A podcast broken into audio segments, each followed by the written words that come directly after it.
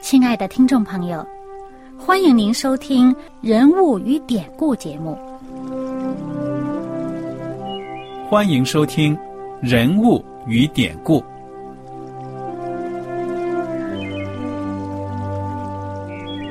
听众朋友们，当你读圣经的时候，不知道有没有过这样的想法？生活在几千年前的圣经人物，与我们这生活在二十一世纪的人有什么相关吗？那些古时候缔造了历史的伟人们，只是些令我们感叹而望尘莫及的对象吗？那些败坏了品德的小人和有负圣托的失败者，难道只是为了让我们嗤之以鼻吗？在这个人物与典故的节目里，我和小燕将与大家一起通过圣经中的人物和他们的事迹，看看我们能从他们的故事中得到哪些启发，以便用正确的态度来对待我们每天所面对的生活和挑战，共同奔走天国的旅程。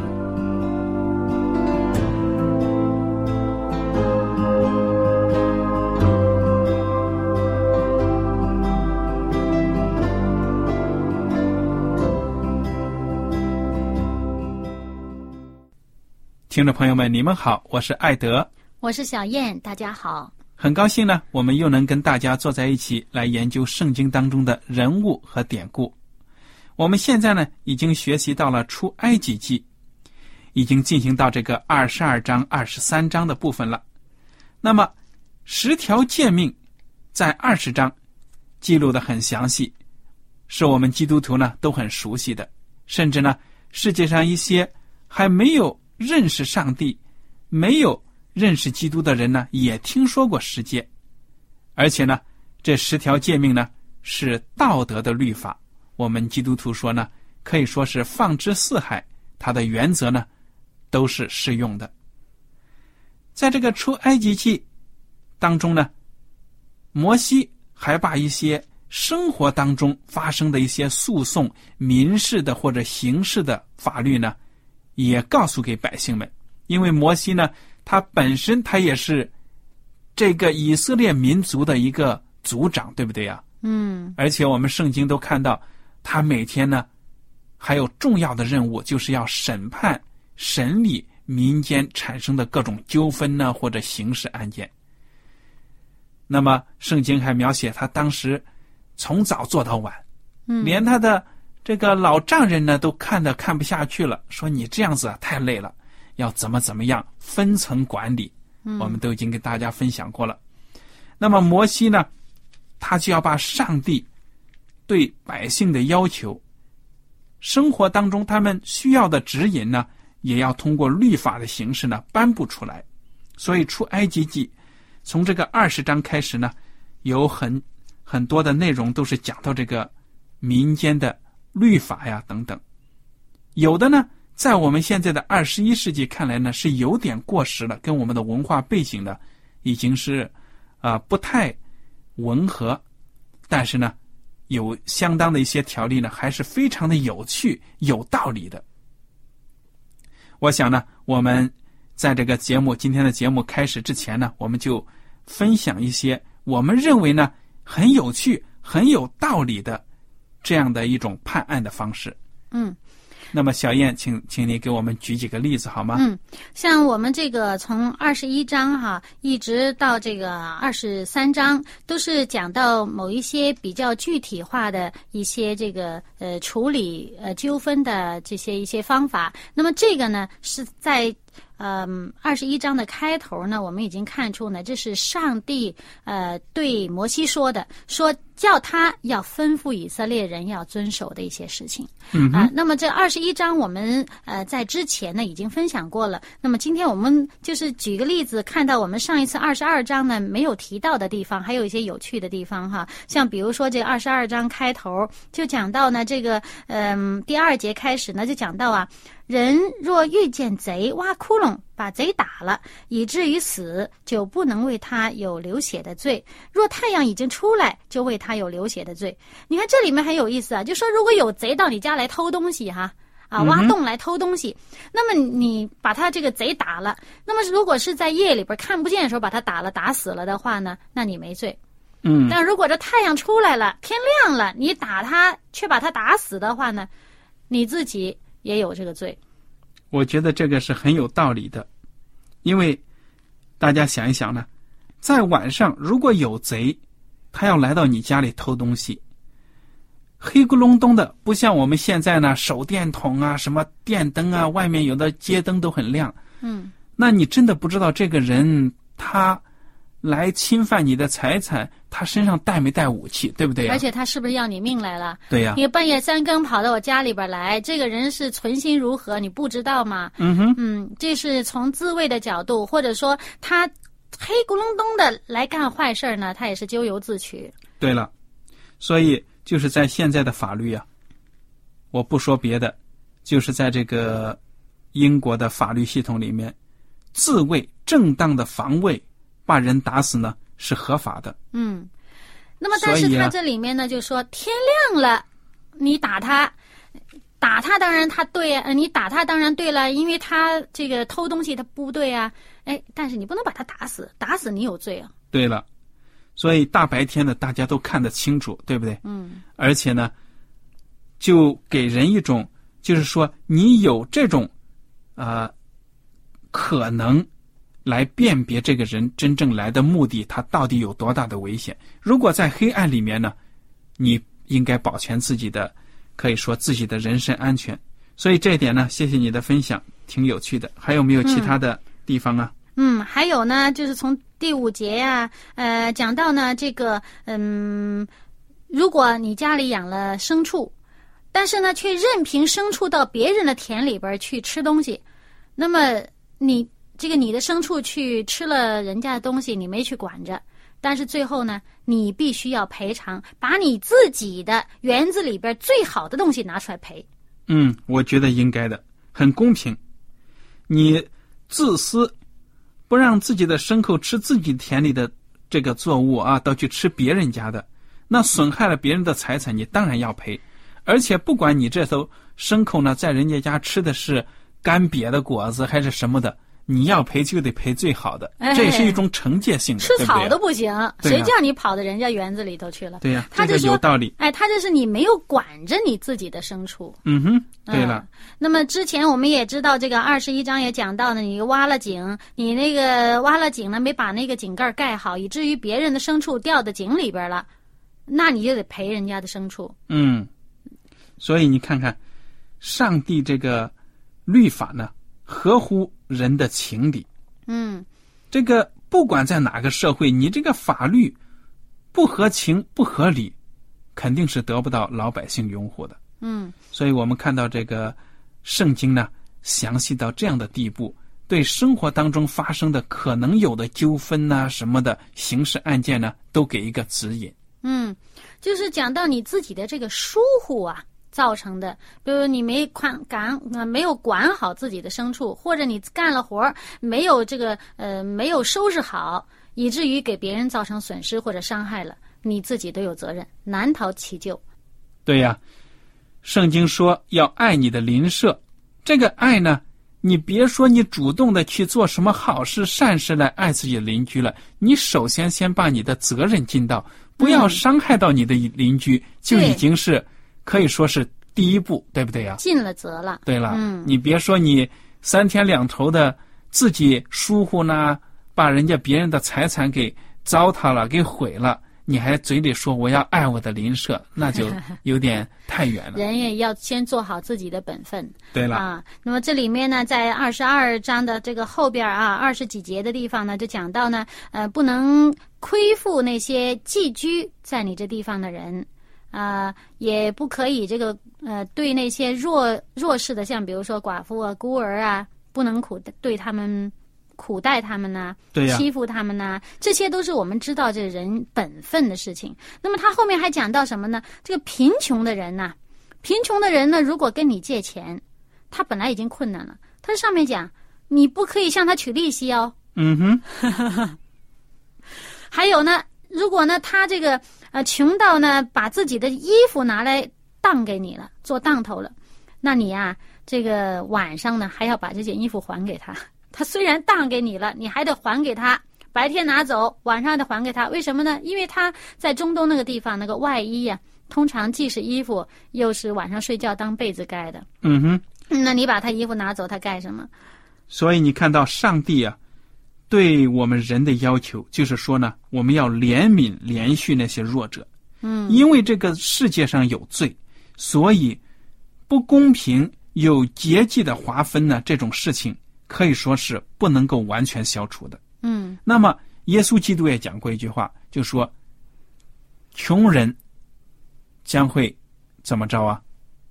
总是有穷人跟你们同在，对不对？嗯，对但是你们不常有我。”这句话也讲明了，在人类这个不完美的社会呢，贫富之分当然是有的。嗯上帝就是说呢，要求信他的人呢，要怜悯这些弱势群体、寡妇和孤儿。一个文明社会能不能够给这些孤儿、寡妇或者残疾人提供一种福利保障呢？可以说是很重要的这个社会成熟的标志。对。那么接下来呢，我们又看到这个二十八节讲到呢，不可毁谤上帝，也不可毁谤你百姓的官长，就是管你的人呐、你不能毁谤他。嗯哼，那实事求是当然是应该的啦，你但是提提意你不可以见，，哎，你不能毁谤毁。谤就带着造假、作伪证、陷害。嗯，那可以说就是用那个不实之词呢去攻击一些人，这个是叫诽对谤。你对这个人的管理方式再不满意，你也不能毁谤他。对了啊，所所以呢，这里面讲到我们对一个这个是这个上级这个长官的一个要有一个尊重。嗯哼，那么下面呢，又讲到呢，这是呃很重要的一点啊。那么圣经里面在时不时的都会提这句话，就是你要将头生的儿子归我，嗯你牛羊头生的也要这样。嗯哼。到第，八天，到第八天，这个牛羊头生的都要归我了。嗯哼，七天当跟着母，这些牲畜呢，七天小崽子的时候，嗯这个可以说，这个母牛、母羊啊，还要喂养这些小崽子。第八天呢，就归上帝。那么那么人也是第八天开始割礼嘛？对了，为什么在圣经当中这个“头生”的这三个字这么常出现呢？其实“头生”的，在这个圣经当中，在中东文化里面呢，它就相当于最重要的意思。嗯最近我还看到一个报道，科学研究说，一般发现头生的孩子，不管是男是女，在家里是长子啊，或者是长女啊，他们的智商啊，一般都比其他的孩子要高那么两三分。为什么呢？他们说有一点就是说，长子在成长过程当中，因为没有其他的孩子影响到呢，你对他的注意力给他的注意力更多，父母的期待期待更大，而且在心里边给他的祝福更多。对他自己的他自己的这种啊、呃自豪感、地位感呢，也是稍微强一点，所以种种因素呢，就导致他一般来说对了，要比其他的孩子呢，好像是强那么强三分了，就这样讲。强那么一点点啊。这综合素质上来讲，那么上帝就说了：“把你头生的儿子给我，你最重要的，你最看得重的，属于我。嗯，还有呢，这里面呢也是是预表一个主耶稣基督，因为呢，主耶稣基督是上帝独生的子。圣经在这个新约里面也讲到呢，他是我头生的。那么这个里面呢，就是凡人头生的，尤其是上帝指示这个以色列人，你头生的孩子全是属于我的，头生的长子都是属于我的。你如果不把它归我的话呢，你要把它赎出来。那么这里面就带着这个主耶稣基督呢，为我们作为一个赎赎买的这么一个代价的这么一个预表，这么一个象征的含义在里面。”嗯，很好。那么下面呢，我们又看这个二十三节里面啊，这个呃二十三章里面的第一节啊，讲到不可随众，不散谣言，不可与恶人联手妄作见证。哇，这个里面这是很严重的。他写在这个律法里面，因为这个圣经这个律法啊，呃，摩西给他们律法不是一个非常详细的一个民事律法，呃。但是在这里面呢，清清楚楚的写出来。你想这么短的篇幅能写得多详细呢？不会非常详细。但是这件事儿很清楚的写出来说，不可随火，布散谣言。也就是说什么呢？谣言即使不是从你这儿开始的，即使不是你编造的，你随着人家散播，你不知道是真是假，你就传出去了，你有罪。嗯，对呀，这个提醒我们要注意了。在生活当中呢，有的时候呢，闲着没有事情了，就很喜欢去给人家，呃，广东话这里说给人家八卦八卦呀，去这里说闲话。其实呢，这样是不好。有的时候呢，闲话刚开始很小，看起来没有什么害处，结果后来闹出人命的，把人家。嗯，有的当事人呢，逼死的都有，对不对？嗯，人言可畏嘛。对对对，他的这个舆论的压力，有时候你传来传去这些话呀，传传传传，这个走了味儿了，也不知道。那最聪明的办法就是，无论什么闲话，到你这儿为止，嗯哼，就停止在这里，因为你不知道这句话究竟它的事实真相是什么，即使是它是一件真事，也。不一定你所知道的就是全面的，是整个事情的全局的情况。嗯，所以最聪明的办法就是不要传播流言。对了，那么接下来这两句呢，我觉得在这个对做法律工作、做法官的这些人来说呢，特别重要。嗯，对。第二节就说：不可随众行恶，不可在争讼的事上随众偏行，做见证，屈枉正直。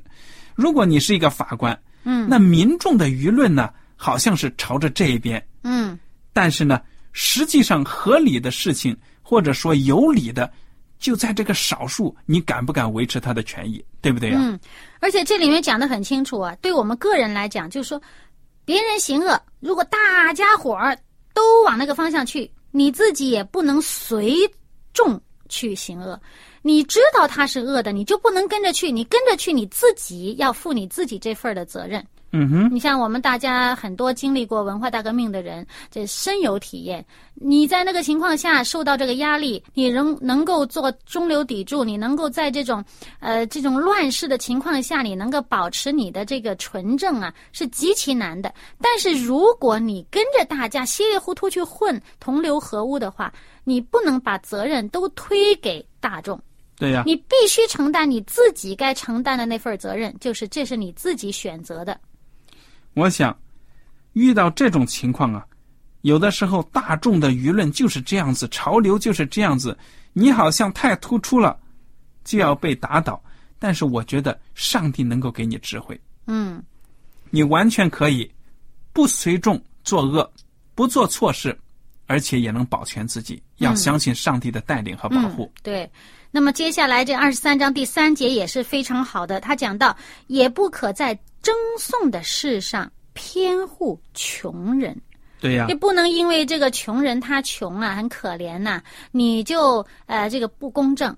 对了，这句话真的是我觉得特别的让我有感触，因为有的时候你打官司，如果一个有钱人和富人打官司，你一看，你要是心里面好像觉得哎呀，这个富人。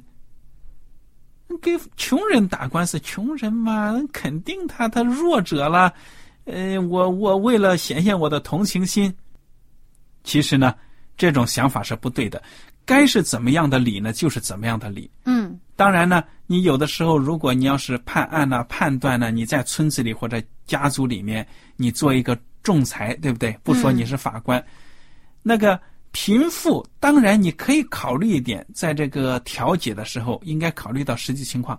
但是呢，那穷人他就是没理，他做错了，他耍无赖，你也不能就说他因为他穷你就偏袒他，对不对？嗯，对。所以公正是最重要的。对，所以呢，不能因为说是啊某一个人穷，或者是某一个人富有，你就呃偏心啊偏袒他，以至于呢失去公正。这是不允许的，在上帝眼前呢，这个都是罪。对呀，你不能因为怜悯你就这个放纵这个罪恶，这个就是罪了。嗯哼，嗯，那第四节这个其实也是生活当中呢一个哇这个可太棒了可以发生的 很多形式发生的事情对，。第四、第五。节啊，第四、第五节他讲到，他说：若遇见你仇敌的牛或驴失迷了路，总要牵回来交给他；若看见恨你人的这个驴，呃，压卧在重驼之下，不可以走开，勿要和驴主一同抬开重驼。嗯，哇，你看看，这这仇人的是财产、呃、失踪了受损损失，你还不能在旁边袖手旁观。你你见到了这个东西，你还要拿去还他。对了，总要牵回来交给他。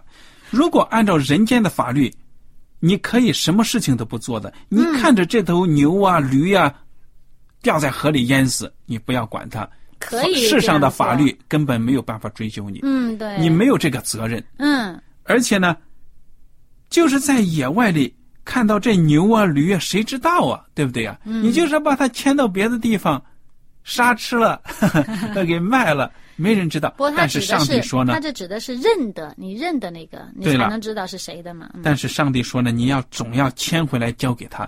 这个要求就比世间的法律呢，可以说是已经是落到实处了。这完全不一样。对呀、他也要求的已经是高过世间的对，耶稣就说了，这是爱仇敌的心啊！你有爱仇敌的心，你才能做得到，要不然哇，他跟我呃为仇，跟我作对，哇，这整天欺负我，或者说我干什么他都跟我对着干，我怎么还要帮助他维护他的财产？所以你看到这个啊，对这个能帮助的，你因为对这个人不喜欢，你就袖手旁观，或者说呢幸灾乐祸，这在上帝的眼里已经是罪了。嗯那么，我们看到，接下来他说：“若看见恨你人的驴压卧在重驼之下，不可走开，勿要和驴主一同抬开重驼。”你看，这里可以秒显现呢，你给他仇人，他有头驴驮着重东西，他又放了一件上去，没想到这个驴给压垮了呀！哎呀，连这个主人他也抬不动，你可能说，哎，这人真贪心哈，欺负人家驴。或者说你说该你倒霉，我就走我的路，嘿，让你受罪吧。你这驴压死了，你损失更多。但是上帝说呢，你不可走开，勿要和驴主一同抬开重托。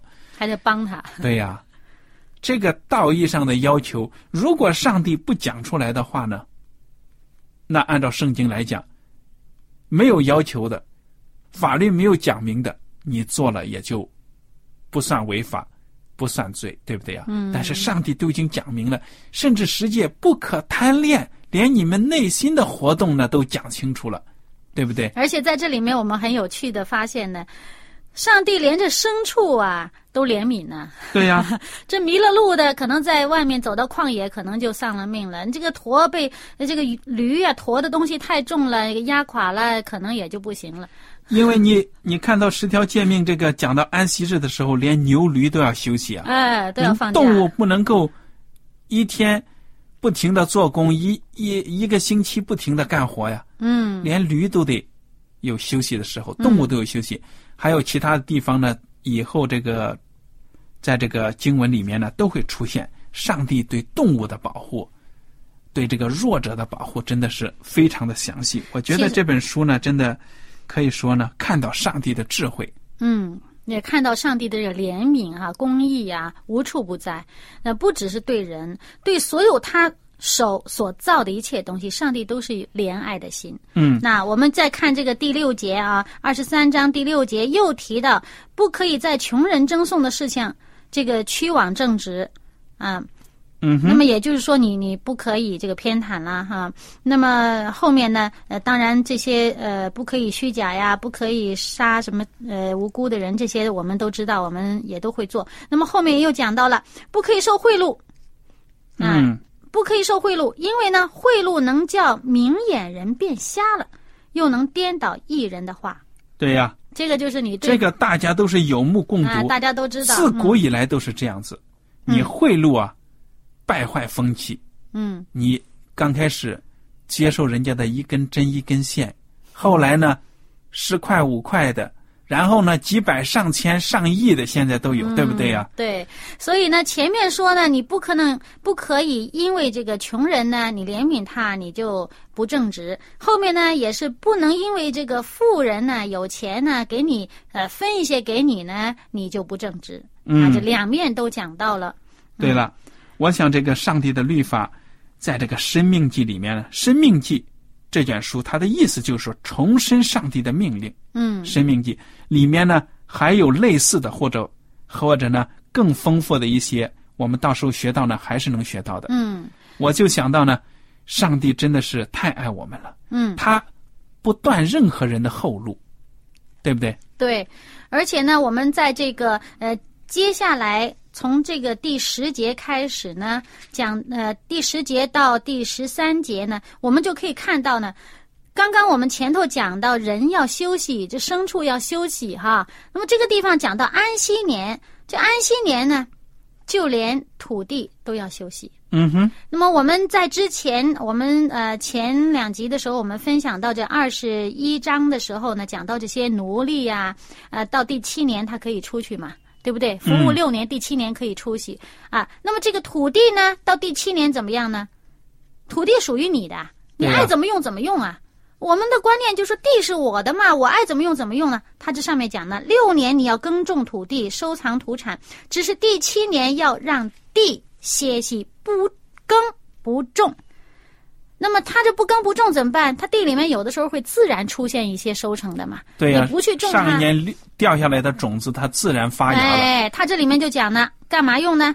穷人可以有的吃，嗯还有呢，野兽可以有的吃嗯，啊、其实这个是很符合这个生物学，因为呢，这个科学研究呢说，这个大地呢，它自己也需要恢复的时间。，对，需要喘息。我们养分的均衡啊，对呀你用了六年都种同样的东西或者怎么样，它的是养分呢，它一没有得到及时的补充，继续用下去，出产就少了。我相信收音机旁呢，务农的听众朋友们可能都熟悉。嗯，有的时候这个农作物啊，那一块地你要是连年不停的种这种那，嗯可能总有一年呢，你就会欠收了。嗯，还有这个果树也是这样嘛。那果树它呃结果子头几年，比如说三四年都很好，然后就会有两三年呢，那果子越来越少，然后接着过了这段时间，哎又会好起来。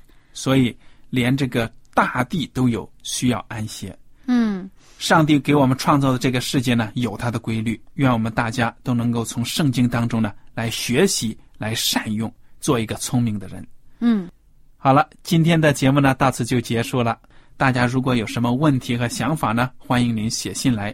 为了帮助大家系统的学习圣经，我们有免费的圣经函授课程“寻宝系列”，欢迎您呢来到圣经的宝藏当中，挖掘真理，挖掘知识。